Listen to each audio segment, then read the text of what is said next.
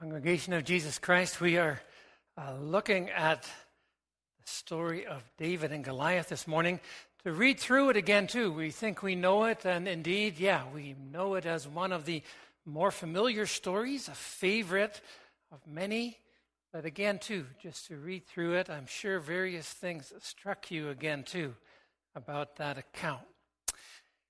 The focus of this word of, uh, to us today is that sense of defeating giants in God's strength. And we see here too that the focus is not specifically on Goliath or even David, but on bringing God, bringing the victory through those who trust in Him through faith. So we want to reflect on that this morning too as we are those people of God too, whom God watches over and protects. I wanted just to highlight aspects of the story in, in one particular way. The story makes uh, it very plain. There is the contrast between the bigness of Goliath and the smallness of David. And that comes through everywhere the strength of Goliath, the weakness of David. And that sense, too, that we as, as people who often feel weak and helpless in, in different situations in our lives and even in our faith, yet our strength is the Lord. And so when these strong threats come, we need not be afraid.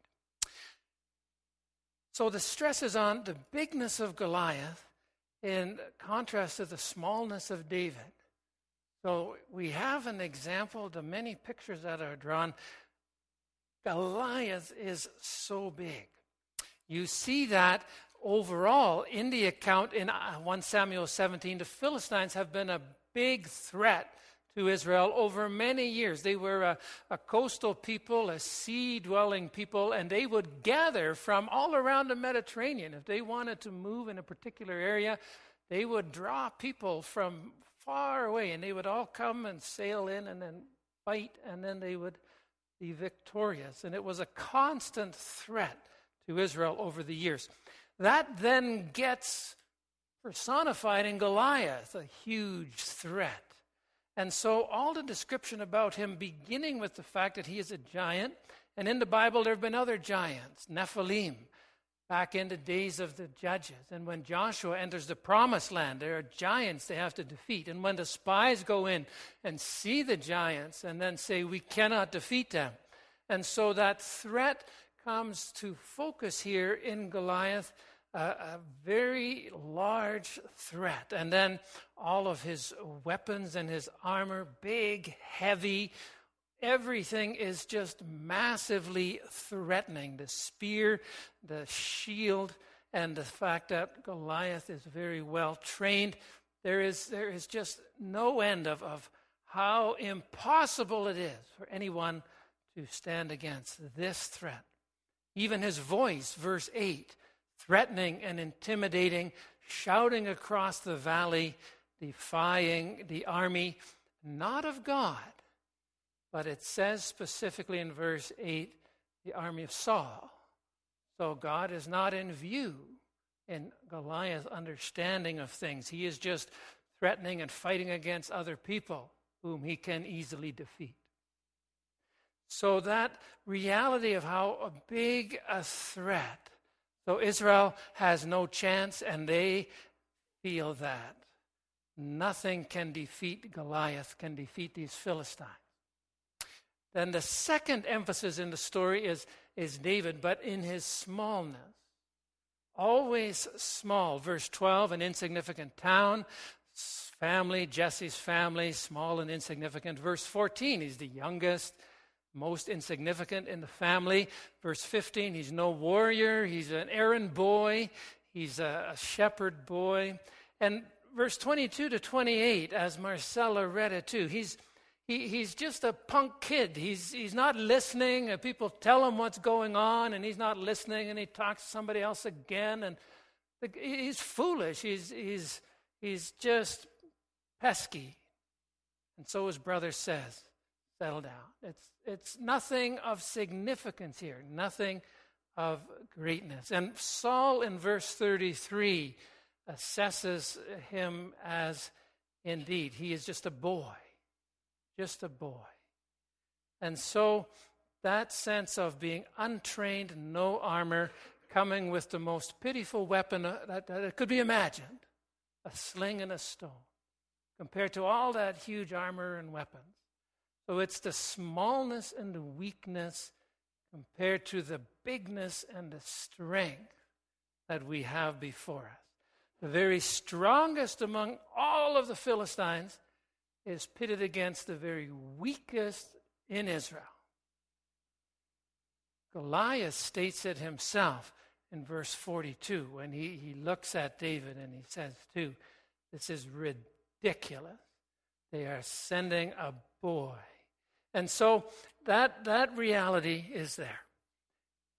The story, though, is about David being weak and small against this mighty man of war. But David is a mighty person of faith in God. That's, that's what keeps coming through in relation to David. And so it says, too, in verse 26, he says, too, uh, oh, wait, verse 42, yeah, Goliath looked at David, saw his only boy. Verse 26 of 1 Samuel 17, uh, David asks, Who is this uncircumcised Philistine that he should defy the armies of the living God? So, so God is brought in. It's not the armies of Saul that are being discussed here. This is, this is the armies of the living God. This is, is big. And then the sense of, of Saul's words in verse uh, 37. Saul said to David, Go and the Lord be with you. Saul is getting it a little bit. Where might hope lie? Where might strength lie? Well, with the Lord. And so Saul's words are even prophetic in that sense. And then that reality, too, as uh, David comes against Goliath, the, the beautiful verses 45 and 47, where, where David confronts Goliath with that truth that Goliath is not just fighting people here, he is challenging God.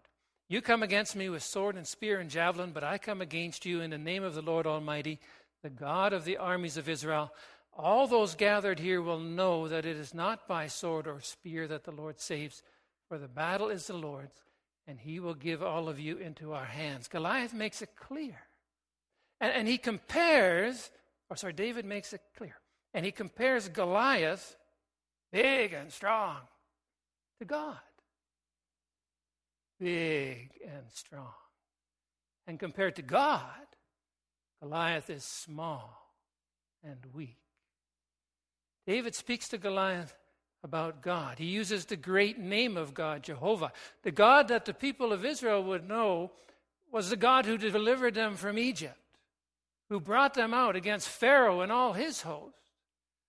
Jehovah God, the experienced warrior, the champion God. That's whom Goliath is fighting. The great God will defeat a very small Goliath. And that's, that's proved so clearly in the actual account of the battle. If you had to make this story into a movie, if you were charged with that responsibility, then very likely you and I, if we had to sit down and think about that, wow, we could do it up a little better than here. David has five stones.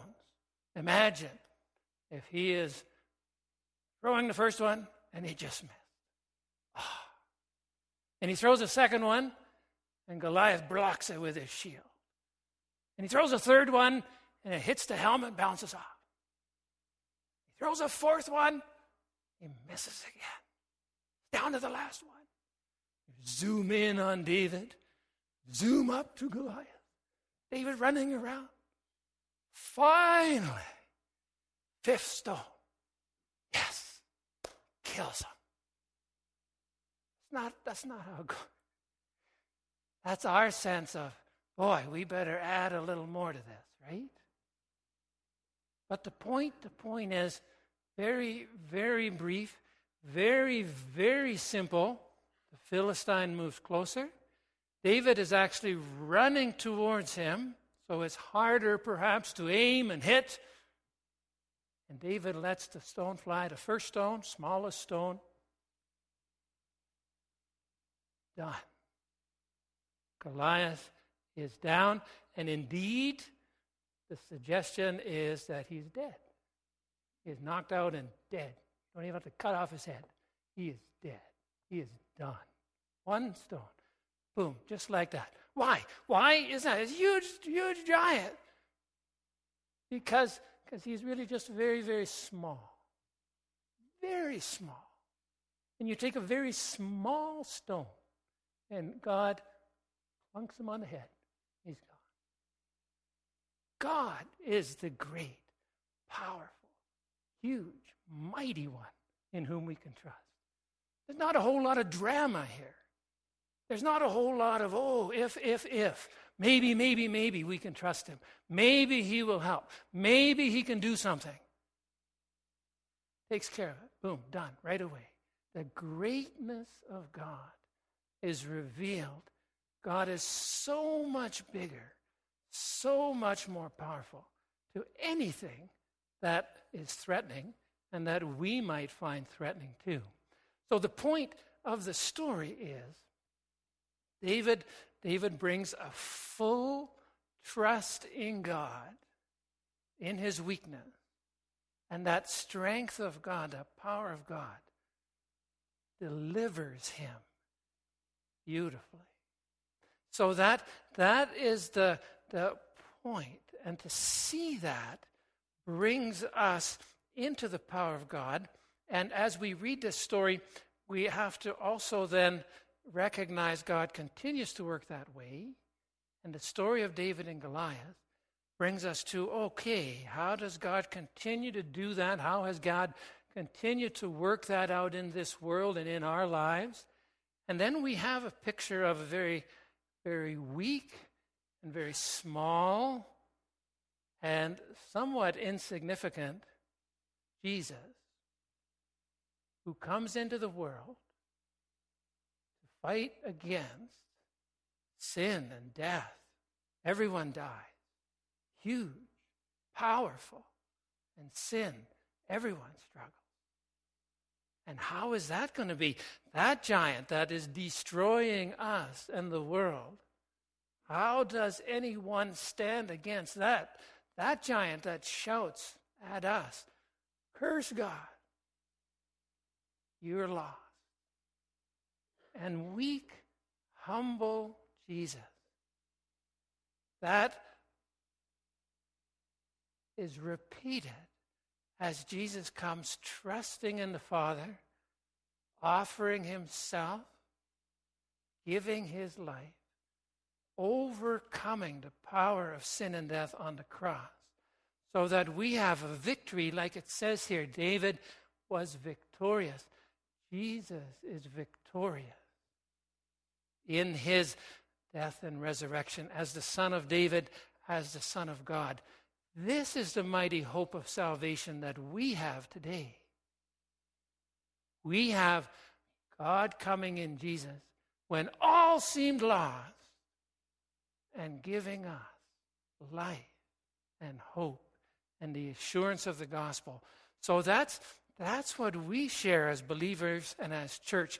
And the story of David and Goliath brings us into the story of Jesus and his victory over sin on the cross. And so that's why we always have that at the center of our faith.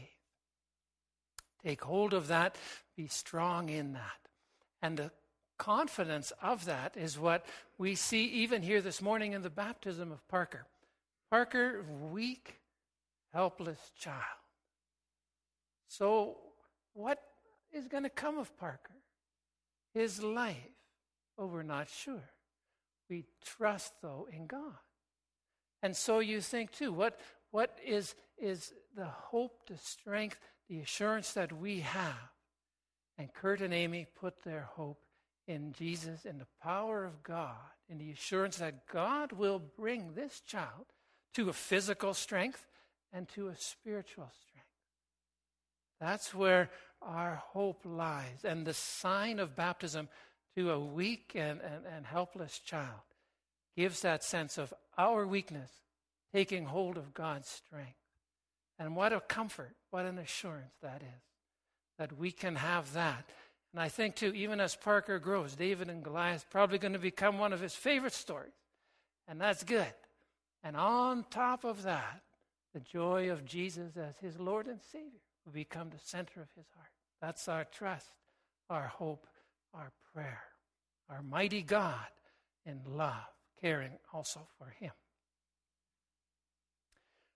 One final thing is that this picture also flows quite practically into more uh, areas of our lives where we can feel that we are being attacked in our weakness uh, by giants in our lives.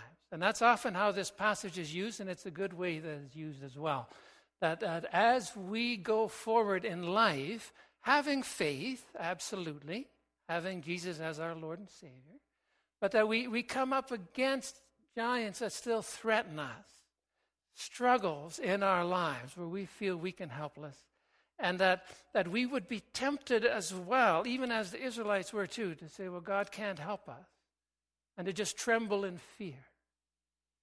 And those are often uh, given names, those particular giants. One is often illness, where you, you in your life encounter illness. And we have folks in our fellowship who know about that. And it's an illness that, that stays and that, that, that is difficult and is painful and is and it's a giant thing in life and it affects life and daily life and it affects work and affects family and, and it threatens faith. You say, God, where are you? Have you abandoned me? And I'm defeated. And that reality is a very strong reality. It can be a, a, a, gigantic attack that can take all of our mind and all of our focus is, is this illness. And, and it's remarkable in the account of, of David. He doesn't go on in any detail about Goliath. How big is he?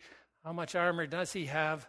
David doesn't make any point of that at all. He just goes on about God is my hope, God is my strength, God will protect me.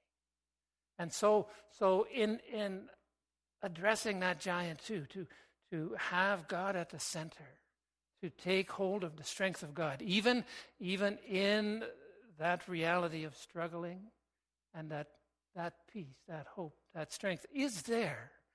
And so to take hold of that. The giant is not everything, Jesus is everything. So that is a wonderful comfort. There is in the area of addiction, those who struggle with alcohol or drug, smoking, eating disorder, gambling. There are addictions that can take over our lives and become very central, very damaging, big, threatening. Again, too, those can be defeated in the power of Jesus, to stand against. And I know, too, some of the, the treatment centers, uh, Steve, you work there, and there are definite ways to stand against, come into healing and wholeness and health, letting the Lord be the center and fighting against these powers that threaten and destroy. Another one is named depression. People struggle with that too. Every day, it's just dark, it's just heavy. And again, not simple, not easy, but to let the light of the Lord Jesus enter in, that there is light, that there is hope, that there is every day a purpose and a direction, that the presence of the Lord can push back the darkness.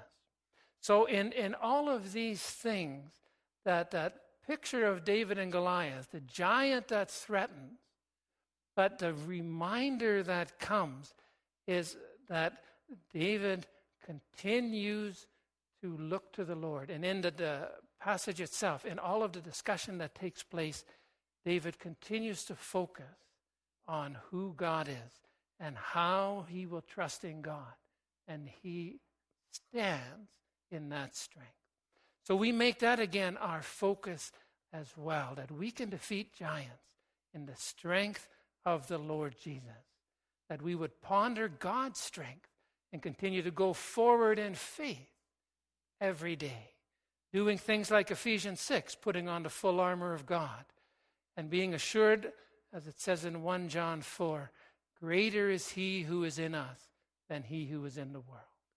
We take hold of the strength of our faith in Jesus. Amen.